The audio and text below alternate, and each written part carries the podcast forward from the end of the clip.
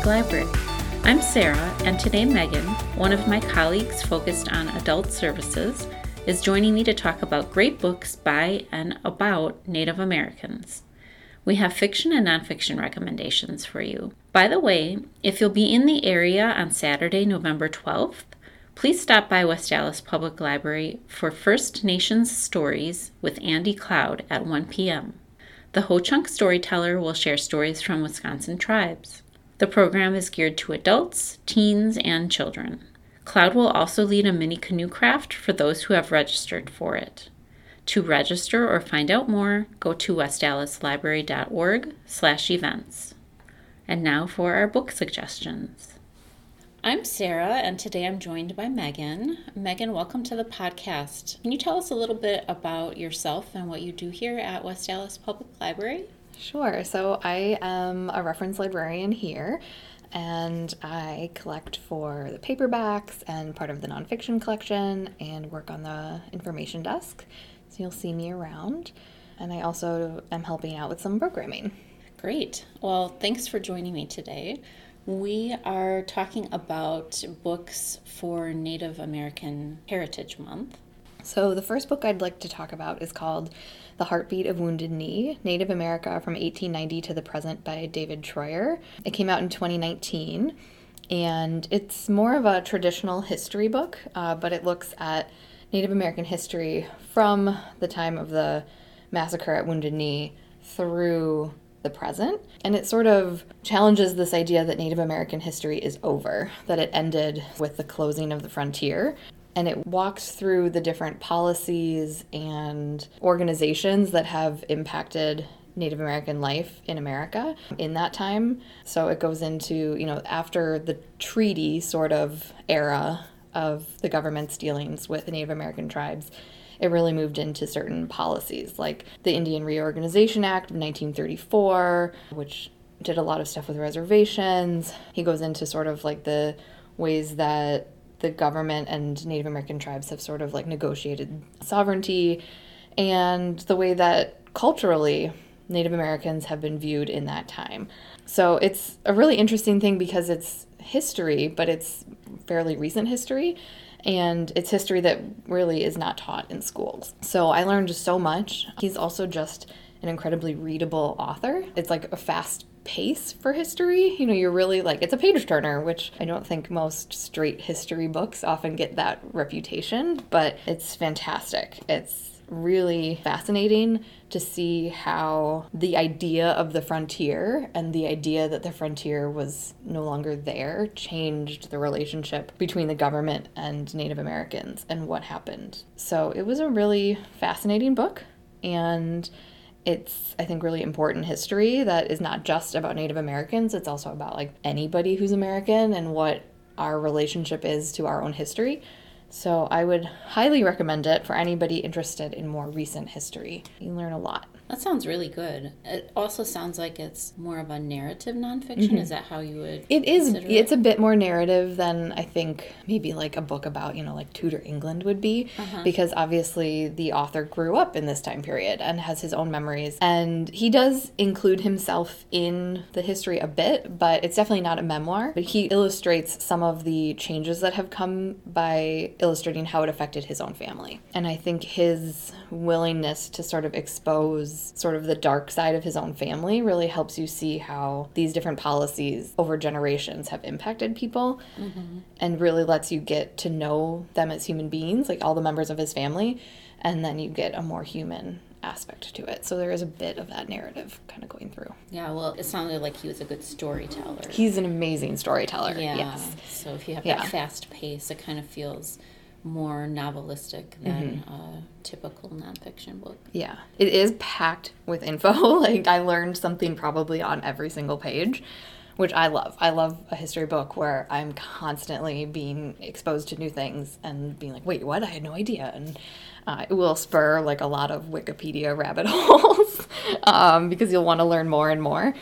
But overall, it's just incredibly readable, very educational and I think really thought provoking about how we as white Americans have been taught to think about Native Americans and Native American history and their role in our country. And it's a good reminder that like Native Americans are not a part of history; they are a part of our current environment, mm-hmm. and that so like he goes all the way up to like Standing Rock and the water protectors and that protest. So it's it's really interesting and it brings it into current day issues environmentalism and climate change and stuff. So there's a lot of different ways to sort of like get into this book. I'm glad you brought that up because I read too in maybe articles about these books and authors how sometimes they're fighting against this idea that there aren't any Native yeah. Americans anymore. Like yeah. that's history. Exactly. Um, but of course, yeah, they're still around. They're still it's, here. It's not ancient yeah. history. Yeah, so. that's definitely sort of the how I think this book starts is by reminding you that you are reading a history, but it's about people who still exist. Yes. And that it's important we understand the history to understand the conditions and situations that they live in now. Yeah, great. Thank you for sharing that one. One of the books that I read is called Sabrina and Corina. It's a short story collection by Kali Fajardo Anstine. It's her first book. I believe she won an award for it. It's very well written and she's a very talented storyteller. These stories are not connected, they're separate stories, but they all involve Latina women of indigenous descent, and most of them take place in Colorado. So mm-hmm. you really get a feeling for the place mm-hmm. and, and a different Colorado than maybe we have seen in other stories, mm-hmm. um, in mainstream stories. It was really interesting how she had all these different perspectives. So she has one story early on is told from a girl's point of view, and then there's a story, my favorite story actually. I'm going to see if I can find it. It was a story from the point of view of a grandmother. Mm. And so you get really a range of ages, which is interesting. She's a, the author is a younger woman. I think she was in her 20s when she started writing this, and maybe when it was published, she was in her 30s. I really enjoyed all of these stories, but this one was a standout for me and I wanted to read the first line because I thought it was a really powerful first line. The day before Perla Ortiz killed a man, she had lunch at home with her granddaughter, Alana. I feel Whoa, like yeah. that just is a great first line. It does. I want to read that story. yeah. I thought that the characters were mm-hmm. really well developed, mm-hmm. um, really interesting people. I loved the sense of place. And the author did have a novel that was published this year. So this mm. the collection of stories is from 2019 and her first novel was published in 2022. I haven't read it yet, but it's definitely on my list after yeah. reading this story collection. I think she's really, really good. I read an article and saw an interview with her and she used a lot of her family's stories um, as kind of inspiration mm-hmm. for this collection. They're not her family's stories, yeah. but um, she's speaking from her own experience and her family's experience and she herself is a Latina with indigenous descent. One of her grandmas is Jewish. I don't know if it was her grandma or her grandfather was Filipino. So she has a mix of cultures in mm-hmm. her background.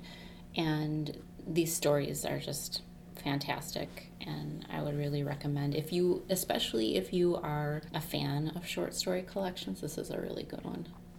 Is there like a theme that sort of weaves through all of the stories that connects them, or are they really separate? I think there are themes that pop up in the stories um, as you kind of were talking about the impacts of the way that Native Americans have been treated and. Mm-hmm.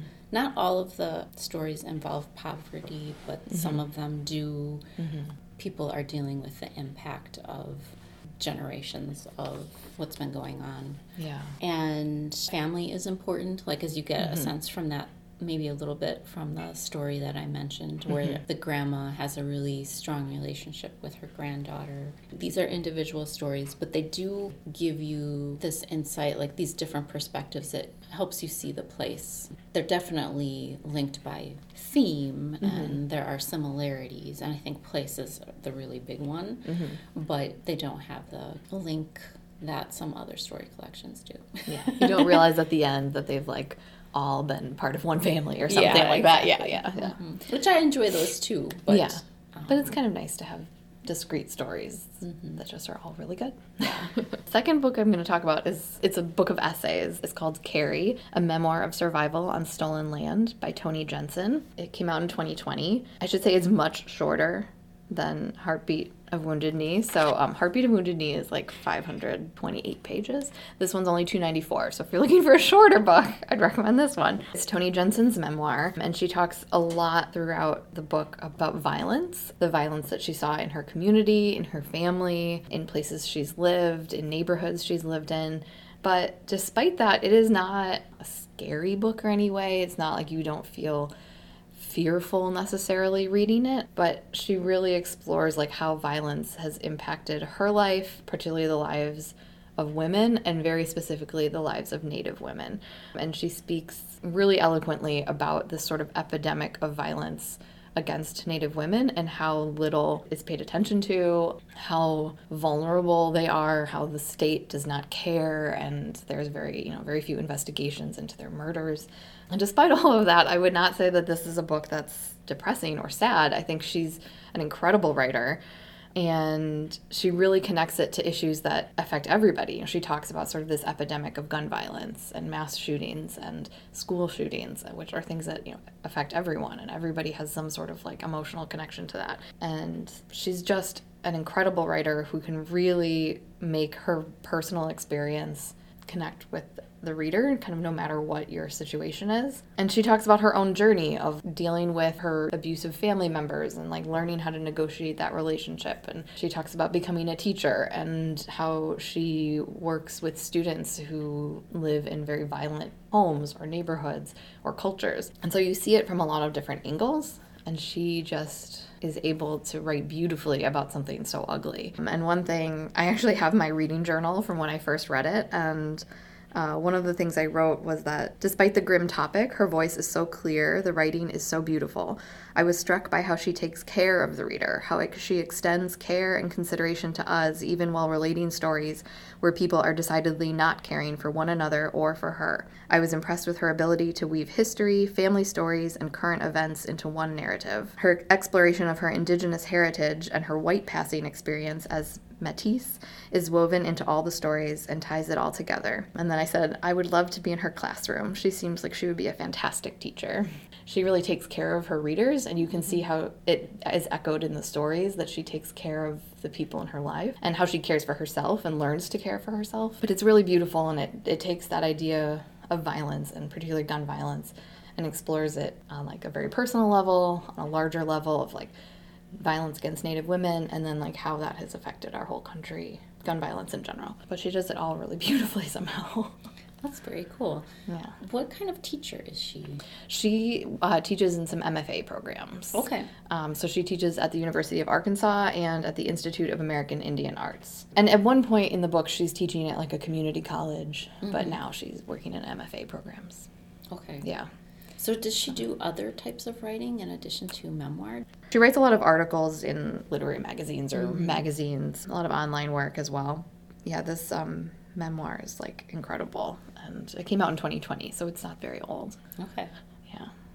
I hadn't heard about that one. I'm glad that you mentioned it. I don't remember how I came across it. I sort of, in 2020, started reading more Indigenous authors because the super of my building in Chicago was fixing something in my house one day and he saw that I had a bunch of history books and he was of Latino Indigenous heritage from mm-hmm. Mexico. And so he actually came over and was like, Hey, I saw a bunch of the stuff on your shelf. I think you might like this book. And gave me a history book that was about Native American history, particularly in the Southwest, and sort of how the changing borders affected Indigenous life there. Mm-hmm. And it was really interesting and fascinating. And so he sort of kicked off this like spur of reading. So i think i probably was just like you know stuck inside during like lockdown googling like indigenous books and That's cool. found it It's Um, great how readers connect in yeah different ways. yeah you know fix my radiator and send me off on like a nice little book tangent it's a really lovely book it also has a beautiful cover i know that doesn't really matter but it does have a beautiful cover so it's always nice too Yeah, I think a good title and a good cover Yeah. you know, helps a book stand out. Yeah. There's a book that is out this fall, and I'm like, I could just get it at the library, but I might want to buy it because it has such a beautiful so cover. beautiful. Yes, I understand. I've almost purchased a much more expensive copy of my last book just because of the cover. Yeah. I don't need it, but it's so pretty that I want it. So. Well, this is a little bit of a tangent, but you mentioned that the man that you mm-hmm. encountered was from Mexico. Mm-hmm.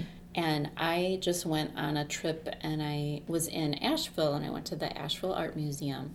They had a really cool exhibit that I had like read a little bit about it and I was kind of like, oh, I don't know, you know, it seemed a little bit experimental, but I, I went to it. Part of it was photographs that a photographer took of things that people left when they were crossing the border from Mexico oh, to Oh, the yes. US.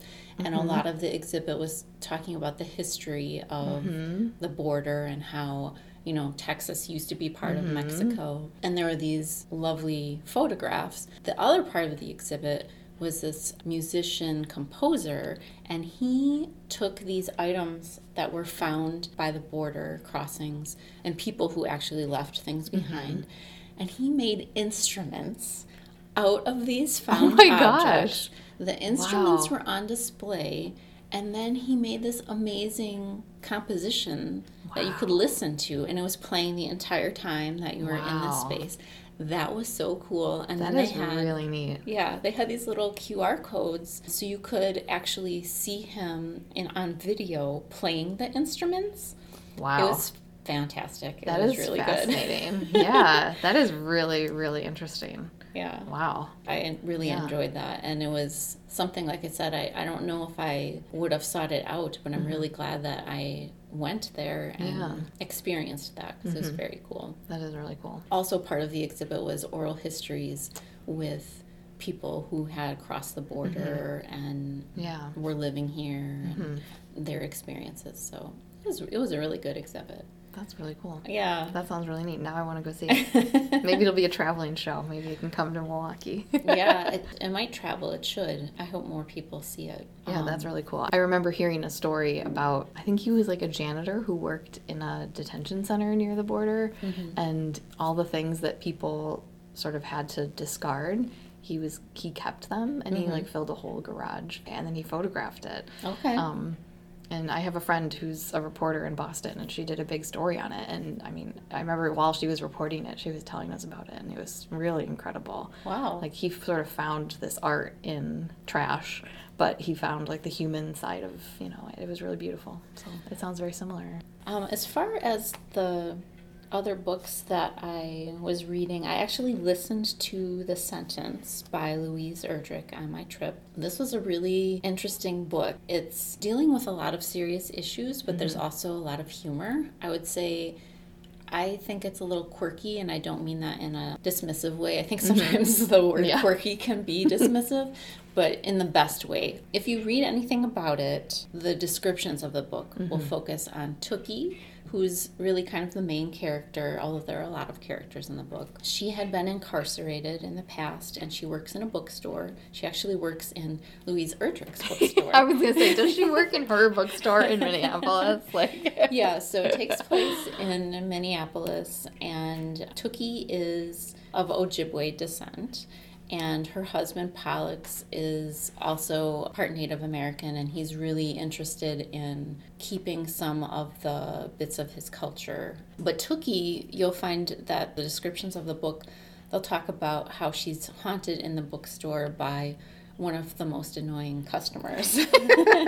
um, this person died and she's present in the bookstore. And she especially focuses on Tookie. This book starts out in November of 2019, and then the pandemic happens. Oh. So you get to experience how that impacted the store. And I, I mean, it's fiction, but I'm sure that some of it is real. know. yeah, it's And- also some sneaky marketing in your own book, your own bookstore in there. So, a big part of the book is bookstore life, for lack of a mm-hmm. better term. Mm-hmm. You hear about not just Tookie and her coworkers, but some of the regular customers that they encounter and how they develop relationships over time with recommending different books. So, there's a lot of that in the book. It's not this linear story of what happens Yeah. with this ghost. It feels like a roomy, big novel where there's a lot going on. That's great. I love Yes. And the George Floyd um, Mm, oh, yeah, that- comes up, and because that was in that. That was right um, there. yeah, Yeah. in Minneapolis. And then Pollux, Tookie's husband, was a former policeman. He was a tribal policeman, I think. Okay. And so he has kind of mixed feelings about what's all going on with the protests and the call for defunding the police. And also, it's brought up that a lot of Native Americans have been mm-hmm. killed by police, but it mm-hmm. doesn't get in the news, it doesn't get mm-hmm. reported. A lot of it happens on reservations. Mm-hmm. There's all of this like serious stuff going on, but then mm-hmm. there's a lot of humor in the book.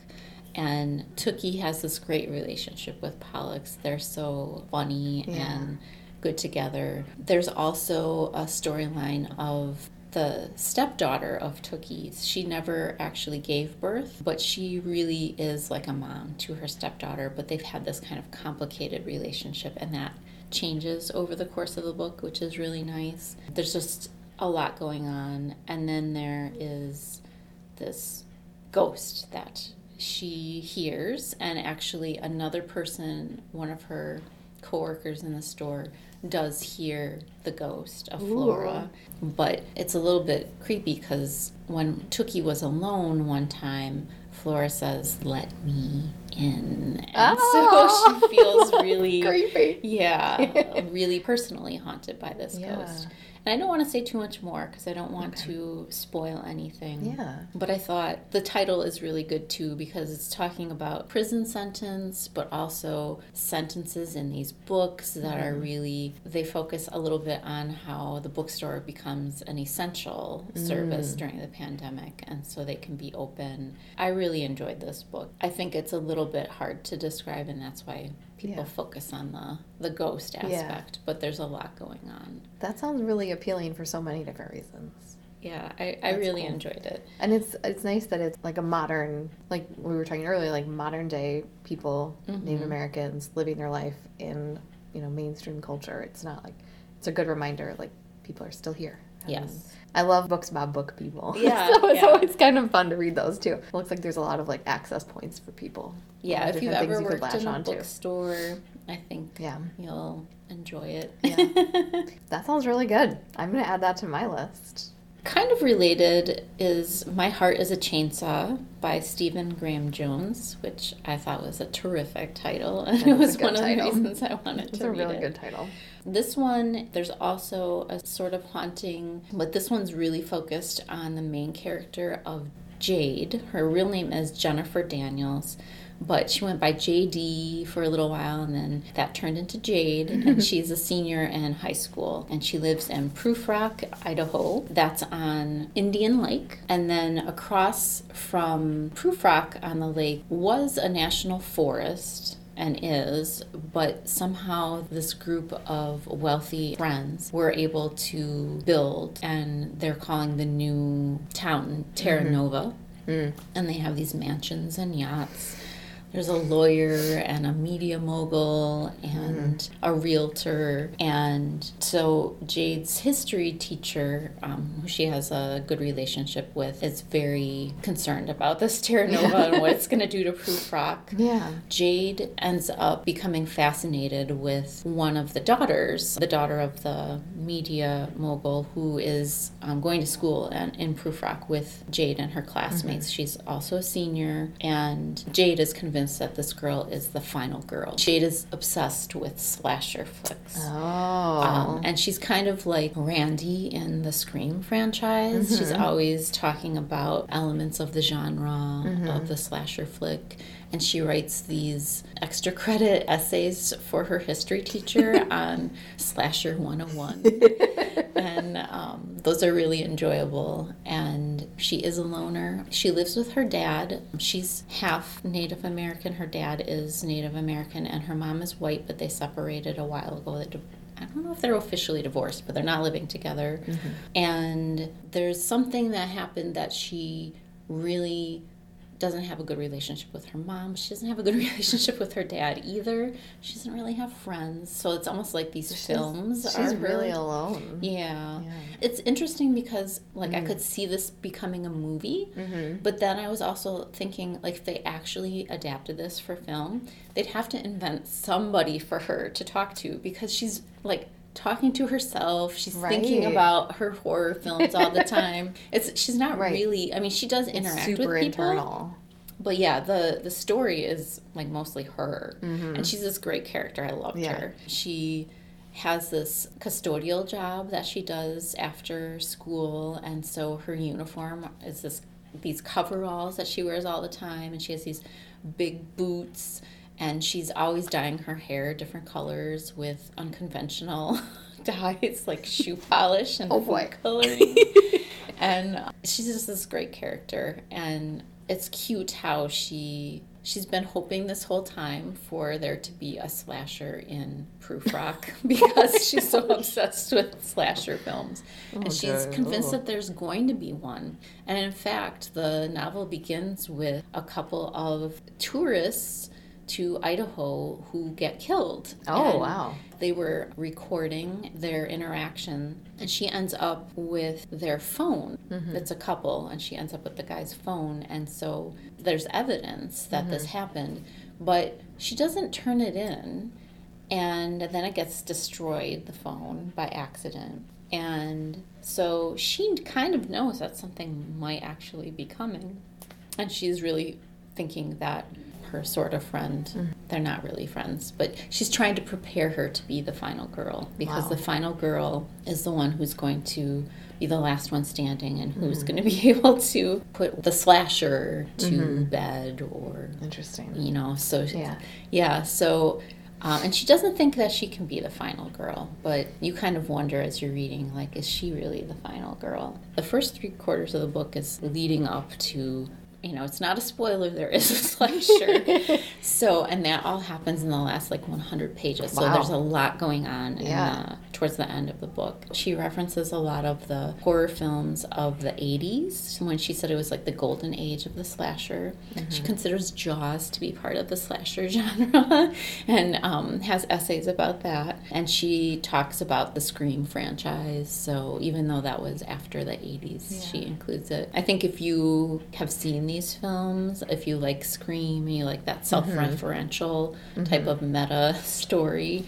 I think you will enjoy it. And there is an element of abuse. There's something underlying all of this. So it, it does have a bit of a serious side to it, mm-hmm. but it is packaged in this way that is very fun and mm-hmm. engaging. Mm-hmm. And Jade is just this terrific main character. You'll really that sounds really fun with. too. Now I want to read that. and I don't even like slasher movies or any of that, but she does sound like a really fun character to spend time with. Like just a really unique person that you want to kind of watch do her thing. It turns out that this is the first in a trilogy. Oh, so wow. she will come back. Um, okay. I believe next year is when the second book is going cool. to be out. That sounds pretty fun. I guess we know she doesn't die. Yeah, I, I, think that would be sad if she died. She's the main character. hey, you know, we all thought that that one girl was the main character of Scream, and she died in the first scene, right? Yeah, they do that. Yeah. So, yeah. But I guess killing her in the first book would be a little, a little cruel. Okay, well, I have one more book to talk about. I feel like it's a book a lot of people have heard of or have already read, but I do think it's really popular for a reason, and that's Braiding Sweetgrass. The subtitle is Indigenous Wisdom, Scientific Knowledge, and the Teaching of Plants. And it's by Robin Wall Kimmerer. She is I want to say she's a botanist, and she got her PhD at UW Madison. Oh, so oh, that's she's got cool. a Wisconsin connection, and it's all about sort of the natural world and what we can learn from it. And it talks a lot about like her the combination of like her science background and then the knowledge that she was given by her parents through her indigenous heritage. So she's Potawatomi. And it's just really beautiful. A lot of like meditations on life and a lot of ways of looking at the world. And it's really beautiful and it makes you think about our relationship to land and our relationship to the environment and what we kind of owe the environment and sort of how we can learn a lot from it. I just thought it was really beautiful. I listened to it on audiobook first and I would highly recommend that. She has a beautiful voice. The author reads it and it's just like very soothing. I actually listened to it like right at the beginning of like COVID when we were all like locked in our houses and you know, when I was like stuck in my apartment in the city, like staring out at just other brick buildings, it was like this really grounding experience to listen to her talk about digging in her garden or like about trees or whatever. So mm-hmm. um, it's it's really beautiful and you learn a lot from it. It's also really cool to see how like things that were known within indigenous understandings of the land and plants like are being validated by modern science and that's just really cool and neat and it's amazing like how much people knew before you know they could do dna testing or whatever but just like by really having a deep understanding of plants and the environment and like the full ecosystem they could really learn so much and they knew so much that then we really lost and now or like maybe like sort of like white civilization that came in and like colonized sort of either we never understood it in the first place or like it was lost or whatever like how that's coming back and being validated by modern science is pretty cool. And it's neat to see how much we can learn from sort of this like indigenous plant wisdom that they've passed along and retained. And yeah it's just one of those books that like is very comforting, I think. Mm-hmm. Um, and there's a reason it's like a modern classic because it really does just like, I think, inspire people to care more and slow down a little bit and like pay attention. It's one of those books like every once in a while I'll just like go back and read a part of it and just like feel really good. oh, that's that's a good one when you yeah. go back to it. Yeah. I haven't actually read that. I it, I want to. It's on my list. I did read that one of the books that we read for book club earlier this year, the Overstory. The author mm. was inspired by her and oh, named cool. a character after her oh, that's because really he was cool. familiar with her work. Yeah. Because I think I don't remember exactly when the Overstory came out. It might have come out around the time that um, Braiding Sweetgrass did. Braiding Sweetgrass came out in 2013. Oh, okay. So it's so pretty old. He, he, would have read it. Yeah, he then. probably would have read it. Yeah, because okay. I think the Overstory came out pretty recently. Yeah, yeah. Yeah, she. I think they just came out with like a commemorative edition of Braiding Sweetgrass, so it's been in the news. That's the one whose cover is really beautiful that I want to buy, even though I don't need to buy it, but it's just really pretty. She also is like an acclaimed moss researcher. Interesting. so in her like professional science life, not her mm-hmm. professional writing life, like she studies moss and she has a whole thing on moss within braiding sweetgrass. And I had no idea moss was interesting, but she manages to make it really fascinating. That's great. That's... You feel like you're learning something from moss. So I do notice moss a lot more now. Interesting. Even just walking around like on on the way to like school or something, I'll see, oh, look at that moss on that tree, and I think of her. So it sticks with you. Yeah, that's like to me when you're in school and you have a really good teacher, mm-hmm. and even if it's a topic that you didn't think that you'd be interested in, mm-hmm. they make it good because they're such yes. a good teacher. I think she is one of those people, and I think both Robin Wall Kimmerer and Toni Jensen have that ability to like make something that is either like sad or hard or sounds boring like moss and make it really interesting they're just like good storytellers their passion for something or like their you know drive kind of like inspires the people reading or being taught by them or whatever so i think that's a real skill Yes. And I think it can be hard in nonfiction sometimes mm-hmm. to have that kind of like page turner aspect because it's it can be dry, but um, she is not at all.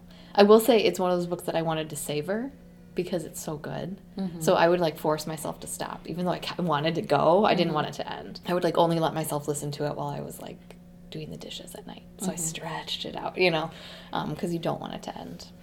That's a really good sign that, that yeah. it's a good book. Yeah. yeah. And I know a lot of people who have read it and felt the same way. And even if you've already read it in print, I would say try it on audio because her voice gives it so much. It really like enhances it. That's great. So, Thanks, yeah. Megan. Thanks for having me. Thanks for listening to Beyond the Desk with Sarah and Megan. We hope you enjoyed our conversation and reading recommendations. You can find the book titles we discussed, as well as links to the art projects involving objects left near the US Mexico border in the show notes. We hope you'll join us next month when Desiree, Gina, and I suggest gifts for the bookish people in your life. That's all for this episode. See you next time.